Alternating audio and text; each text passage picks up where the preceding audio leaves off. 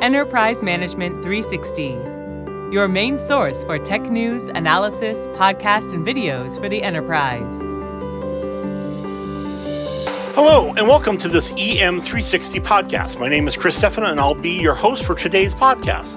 I'm the research director with Enterprise Management Associates, an analyst firm that looks how companies manage their IT infrastructure from the data center out to the user environment and into the cloud. I focus primarily on information security and compliance. In today's podcast, we'll be speaking with Anton Chuvakin, head of solutions strategy at Chronicle and Google Cloud. And we're going to talk about emerging trends in threat hunting and investigation, as well as some about incident response. Anton, thanks for joining me today. If you would, please let me know a little bit about yourself and Chronicle before we get started. Sure, that's easy. And again, thanks for inviting me.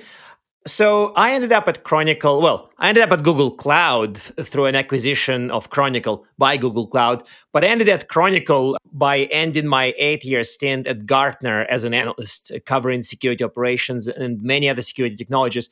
So it's funny that uh, Chronicle was that way for, for me to finally leave the analyst land and become a vendor again.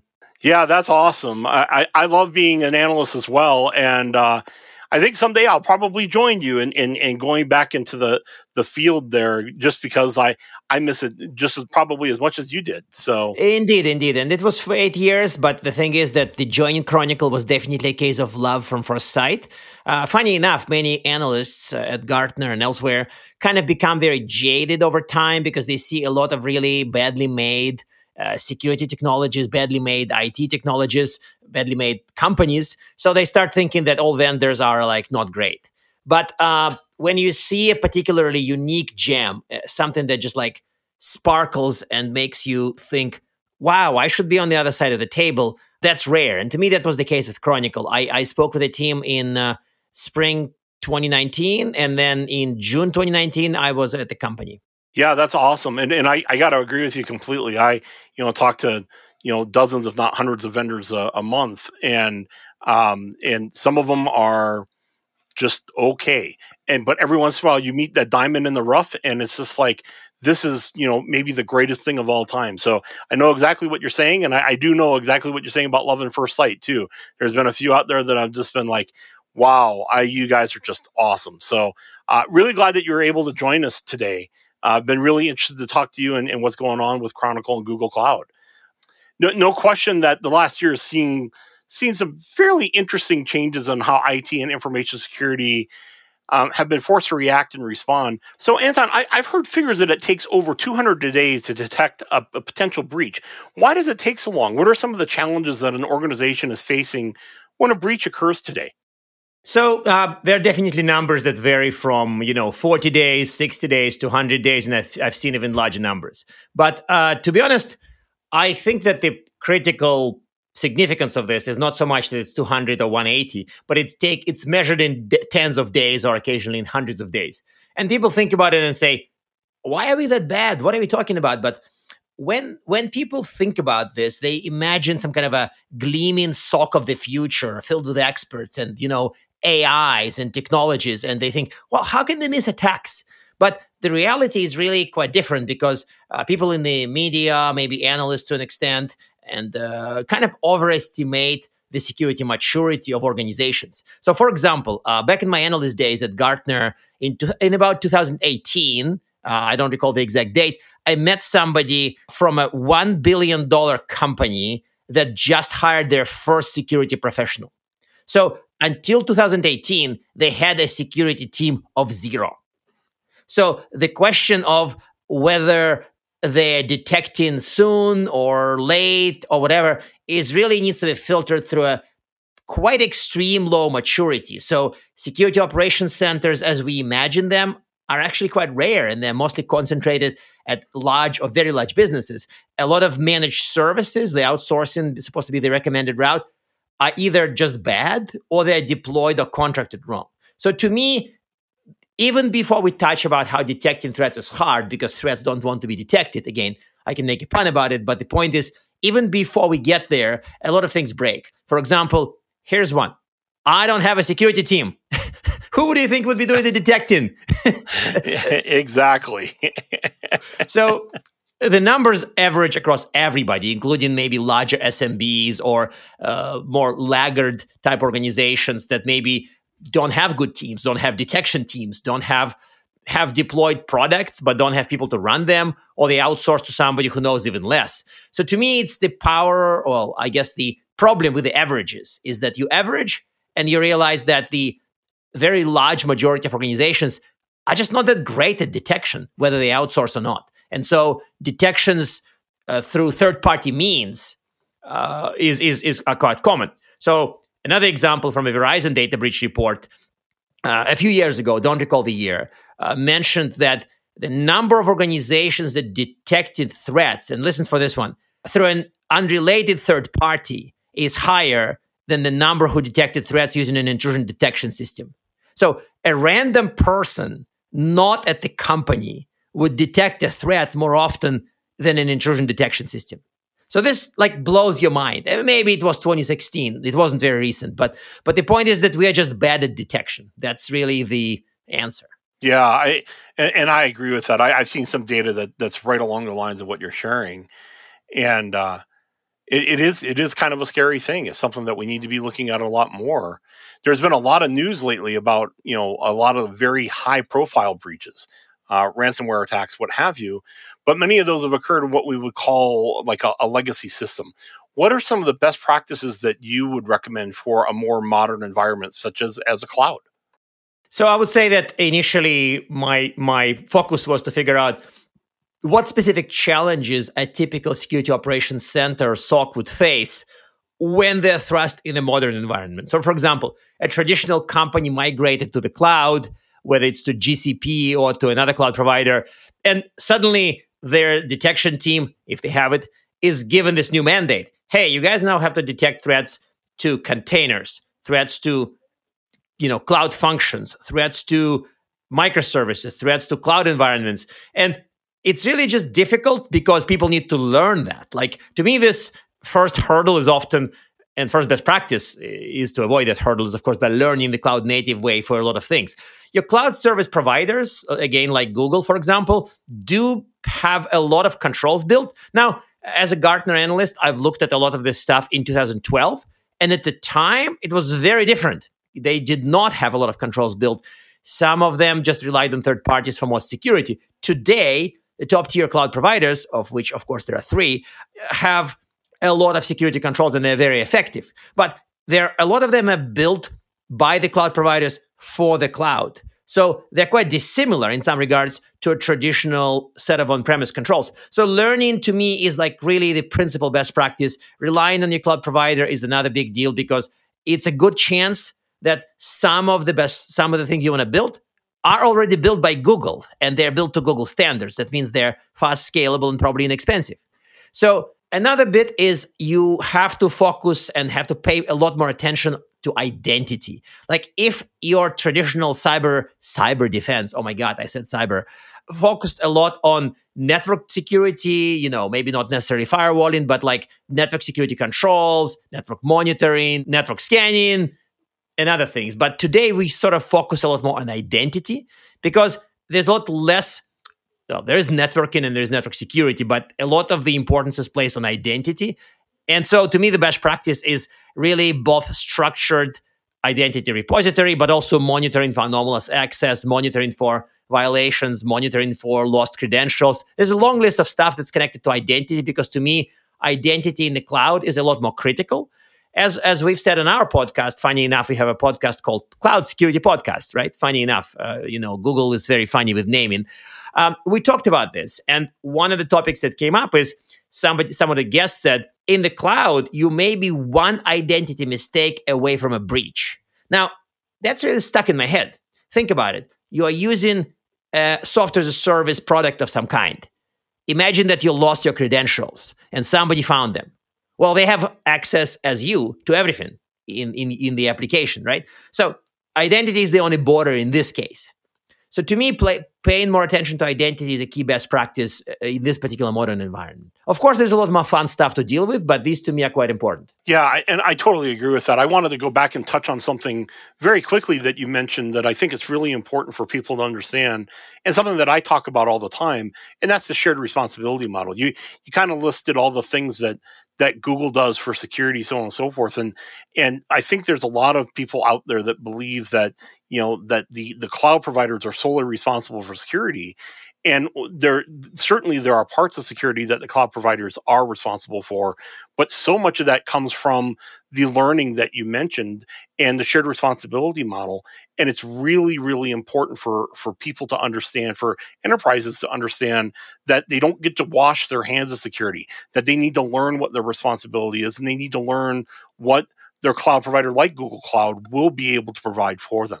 And I think that's very, very important as far as the education and and, and so on and so forth is concerned. Yes, and I would add to this that, uh, funny enough, I've met people who are believers that cloud is insecure and they should not migrate, and I've met people who think that cloud providers just take care of security. But so you think these are diametrically opposed views, but the fascinating bit is I've heard I've seen sometimes the same people believe both. I know. They believe that a cloud is insecure, they should migrate, and that cloud providers will take care of their security. Like this is kind of schizophrenic, right? It is. It's amazing to me, and I've heard you're you're not wrong. I've heard exactly the same conversation with the people that I talk to, and it's why whenever I have the opportunity, I always mention it. That one, trust me, clouds are secure. I promise. I, I absolutely promise.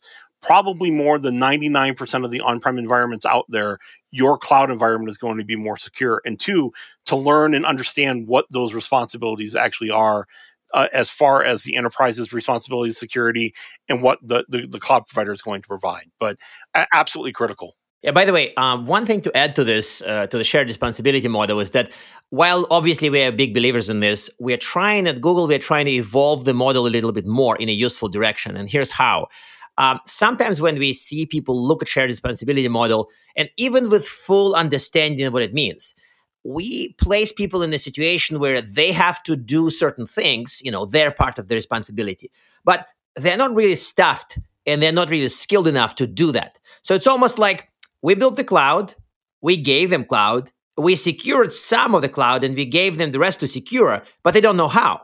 Yet Google, generally speaking, has a lot more cloud knowledge and has a lot more money to build security than a typical SMB using the cloud. So we're trying to evolve the shared responsibility model to a slightly different model that we call shared fate model, where there's a lot more focus on working together to secure even their parts of the of the of the model. So this to me does not mean that shared responsibility is dead, not at all. But it would be sort of transcended or evolved a little bit by building certain types of controls that allow us to build more and allow for the clients to make use of it jointly with us. To me, this is fascinating, and it's been something that uh, kind of surprised me a little bit when I learned about these projects at Google. Yeah, and I, have heard that before too, and I'm really glad you mentioned it because I really hope that some of the the other cloud providers that are out there kind of take a cue and and decide to go down that same route. I, I can't imagine how many security uh, breaches would be prevented if people kind of took that tack. So um, I, I, don't I didn't mean to segue that way, but it really is a good conversation. I really appreciate your insights there. Um, I did want to talk a little bit about um, some of the advantages of combining intelligence about global threats into while threats inside your network and unique signals from overlapping between the two. I know a lot of companies try to do this, but very few actually succeed. Tell me a little bit about that. So, uh, I would say that a lot of companies perhaps dream of trying it, or maybe they read the memo that they should be trying it. I, I, I mean, trying this is, is quite hard. And I think you're right that few succeed. But to me, in my Gartner experience and my experience after leaving the analyst land, is that local threat intel or good operations that look at threat intel on their own, not through a vendor, through a threat intel vendor, are extremely rare. Now, sure, on paper it's very easy. You have your incident artifacts, you need to analyze them to get the intelligence out. You have your perhaps own collection of intelligence if you're doing running your own collection mechanisms. So it's sort of relatively clear philosophically what to do, but it's just not often operationalized. At least my experience, the best of the best, well, like Google or large banks or some other large companies, very large companies, not just large companies, do have a local intelligence operations and they create their intel uh, whether it's from incident artifacts or from their own research. But to me, this is just for the top maturity companies. I don't think that's for the masses. Frankly, there are arguments made in the industry that threat intel in general, just like any threat intel, isn't for the masses. This is a bit pushing it, but to me, making the intel, custom threat intel, in house made intel is not for everybody. It, it's very clear. Like, I don't think it's something that will ever be for everybody. Yeah, it's really hard, and, and that's why you know companies like Chronicle are very interesting to me as well because you you do uh, you know act as that aggregator that really gives people that would not have the wherewithal to do it on their own actionable intel. And they, as you well know, one of the biggest challenges that are facing vendors and enterprises alike is that signal to noise ratio, right? Taking in and trying to understand through all the noise what is something actionable that they need to do as part of their overall security strategy. How do we overcome those kinds of signal to noise ratio challenges? So, one, I want to start from a somewhat unusual spot in this conversation. I want to start from saying that in my opinion, actionable is kind of overrated. The reason why I say actionable is overrated is because a lot of, well, intelligence, just we just discussed, and a lot of uh, signals from detection devices may not be actionable. They may be useful as context for other things. So if you maybe have to correlate weak signal from place A to weak signal with place B, neither of the two being actionable on their own, but the combined result is actionable. So using intelligence and using detection signals as context for other detection signals, or perhaps as hunting clues, like, oh, something is fishy. Well, to me, the alert that says, hey, something is fishy, is not really actionable. The action is figure out what's going on. And it's not really a typical definition of actionable. Actionable is, oh, I know what to block. But the value of what I guess I would call not actionable is kind of huge. So to me, people who look for black and white in detection, like, is this an alert to wake people up at 3 a.m.? Yes. Okay, I want that. Anything else? Don't want that. You would really go very wrong if you if you approach this like that. Now, you may somehow want that because maybe you're, you're born or raised on antivirus where something is either malware or not. But even in malware, there are a lot of debatable gray area stuff. For threat detection in general, I think focusing on actionable is is is silly. Well, it's focusing only on actionable is silly because you have a lot of stuff that's subtle indication of something where you need certain context elements to really know what's going on. This is, again, uh, to recall uh, an episode on our podcast when we spoke with a Googler who is in charge of threat detection. We had interviewed somebody from our own team that does threat detection. And to me, making detection logic out of signals, out of intelligence, out of really weak indication of something is kind of a dark art and science. And to me, this is really hard sometimes for people. So while if you're buying a managed service, you may want to call your provider and say, hey, give me actionable stuff. So if you are calling me at 3 a.m., I want actionable. That's good. But I hope you're doing the job on my behalf by pursuing all the other weak signals to know is there anything behind them. So to me, this noise noise being false, sure, false positives should be removed. They're absolute, just like wrong signals. They shouldn't be produced. But a lot of other noise, maybe there is a signal in the noise as well. So I would be more careful with this binary approach signal, noise, signal, noise. It may be like noise, but it means something. And there's a lot more of that in the, in the, in the future of detection, I feel. Yeah, and I think that's totally fair. I, I think that we, a lot of times in the industry, we we overlooked the forensics value of you know some of the data that we consider to be just you know either routine or, or what have you just like you mentioned and it, it's when you you aggregate that data that all of a sudden a pattern emerges that becomes uh, like you mentioned very interesting. So yeah i i, I agree with that. I, I know that so many people are looking for that you know that that pie in the sky if this happens do this kind of thing because either they don't have the the skill set to be able to do otherwise or they don't have the the resources to be able to do otherwise but from from your perspective taking and having all that data to be able to do something and aggregate you know some some threats that are going on i think it's very interesting when it's all said and done so i, I appreciate that perspective um i i also wanted to talk um specifically you know that you know recently you you you of course are aware that you know President Biden issued an executive order on cybersecurity. It's caused a lot of companies and security vendors finally to take notice, you know, uh, about security as if you know heaven forbid they weren't paying attention before. Can you talk about the executive order a little bit and anything that um, the people listening to this podcast might be interested in or should be made aware of. So this is a tough one, and of course, I've read the EO and I've read uh, uh, maybe too much commentary online from all sorts of intelligent people and perhaps some from not so intelligent people about that. But the idea is that to me, it still falls into somewhat maybe binary, maybe less nuanced question. Will it cause any change in how we operate or not? So, and if you look at the industry commentary on this, you they kind of split into two broad buckets. One bucket says, "Yeah, this is just another government piece of paper. Nothing changed until now. We had high hopes for X, for Y, for Z, for this document from NIST, for NIST CSF, for for SANS materials, for that, for this. And so far, we are mostly plodding along. So there's a skeptic crowd that basically says the EO is not going to change anything because it's just a piece of paper from a government.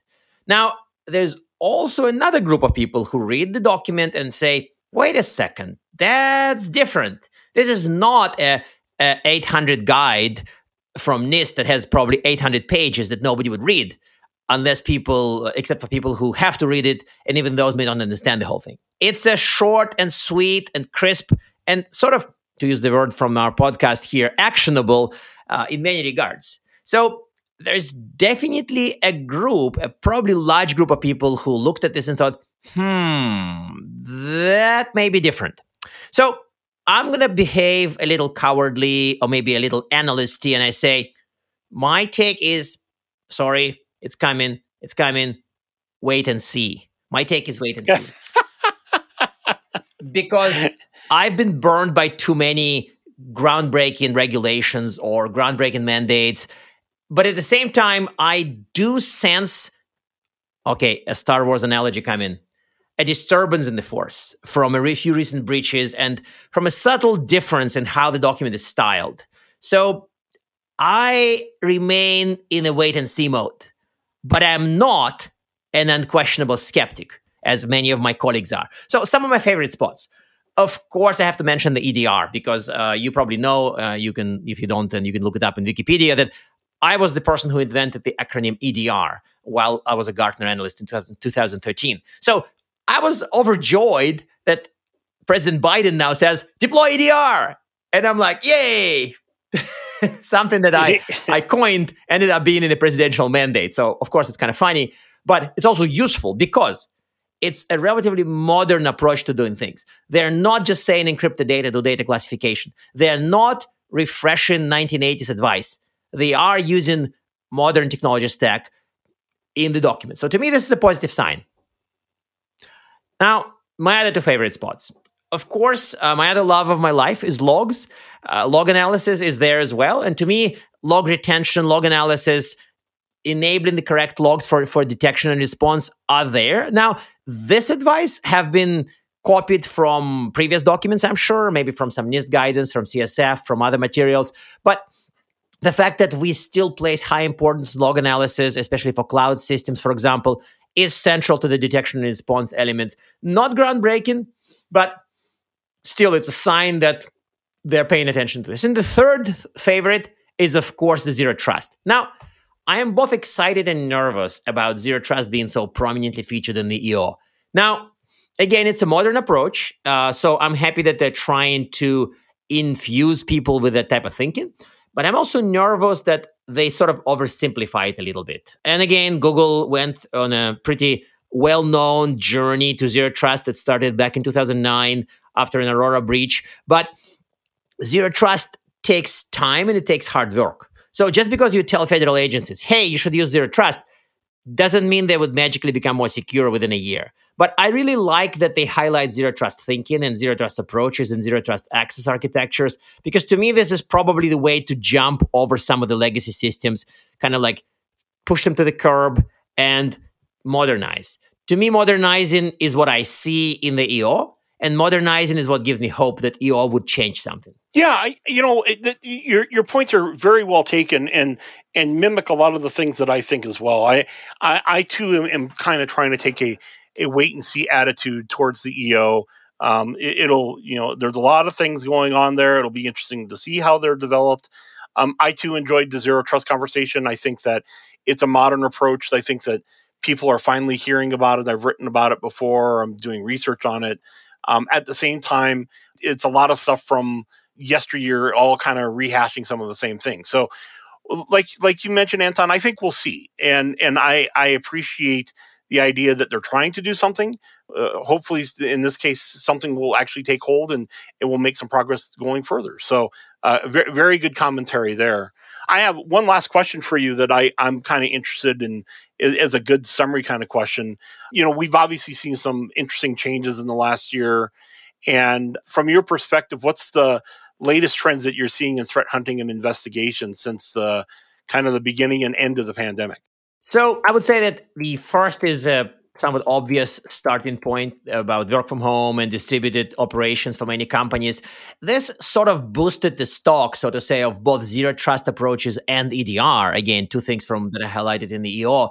Of course, if you don't have a data center or if less of your business activity flows through a data center, you would be doing a lot more distributed monitoring, hence more EDR, more endpoint detection, more endpoint investigation, even remote investigations. And ZT as a replacement for at least some of the VPN usage uh, that is simultaneously more secure and leads to more productivity is very much welcome. But what about the other changes? So to me, I, I've been tracking over the years that a lot more operations, a lot more SOCs kind of end up using third party services. And it doesn't mean hey, hey, hey, I'm going to outsource to an MSSP from my SOC. Uh, it really means more about running a hybrid model, a hybrid ops model with a third party provider. So I have a SOC, my MSSP or MDR has a SOC. We work together where I have a weakness, they have a strength. Where I have a strength and or where they cannot operate, such as for my insider threats, yeah, then I do the job. So to me, I do see a lot more hybrid ops, and I don't think the pandemic necessarily boosted it, but certainly I've seen uh, plenty of top tier MSSPs and MDRs who are quite happy with how things are progressing. People are calling them more. People are realizing that they need to detect, but they're not just staffed up for detection at all, and they cannot staff up almost under, under no circumstances. So they are using, uh, picking the more quality MSSPs and MDRs. I want to highlight the cloud detection a lot more. Lately, I had somebody ask me about my favorite service providers, MDRs that can do cloud detection of threats in the cloud? And it's a really tough question because uh, if you wake me up at 3 a.m., I maybe would name, uh, let's say, maybe 30 MSSPs or MDRs uh, that I still recall from my Gartner days. But if you ask me, how many of them do a really good job detecting threats in GCP, in Amazon, in Azure? I'd name two. maybe wow, three. Maybe really, three. yeah, maybe three. And so the point is that it's a tough challenge, but it's changing finally because clients, all sorts of mainstream organizations are pushing to the cloud at high pace again because COVID, because of the work changes. And that really places a lot more pressure on managed service providers and MDRs to boost the effectiveness of their cloud detection. I think finally this is happening. It was really way overdue, and there are very few providers who know what they're doing in this area, but some are, and there will be more of them in the future. Now, the final bit I wanted to make here is that people expect to see more threat hunting. And to be honest, I'm not sure I see that. I see a lot more people who are engaged in kind of maybe pretend hunting. They redefine some activity they've been doing already, like, I don't know, searching. Like they call searching hunting and now say we threat hunt. But if I had search 10 years ago and I have search now, why am I calling it hunting now? I'm still searching. So to me, I, I have not seen a dramatic increase in, in robust hunting operations. I do see some people who grew up and became better, and I see companies who started hunting maybe uh, to bulk up their detection activities, but I don't see any kind of a mass movement to hunting. And frankly, why don't we have a mass movement to quality detection first, and then we'll move to hunting after that? Here, here. Totally agree. Absolutely agree with that statement. Well, I, I, you know, Anton, great insights today. Mimics a lot of the things that I have said before, and really appreciate your perspective on uh, the things that we talked about today. Thank you to everybody who listened to our conversation. If you'd like more information on what we discussed today, make sure you head over to chronicle.security. Thanks again and have a great day.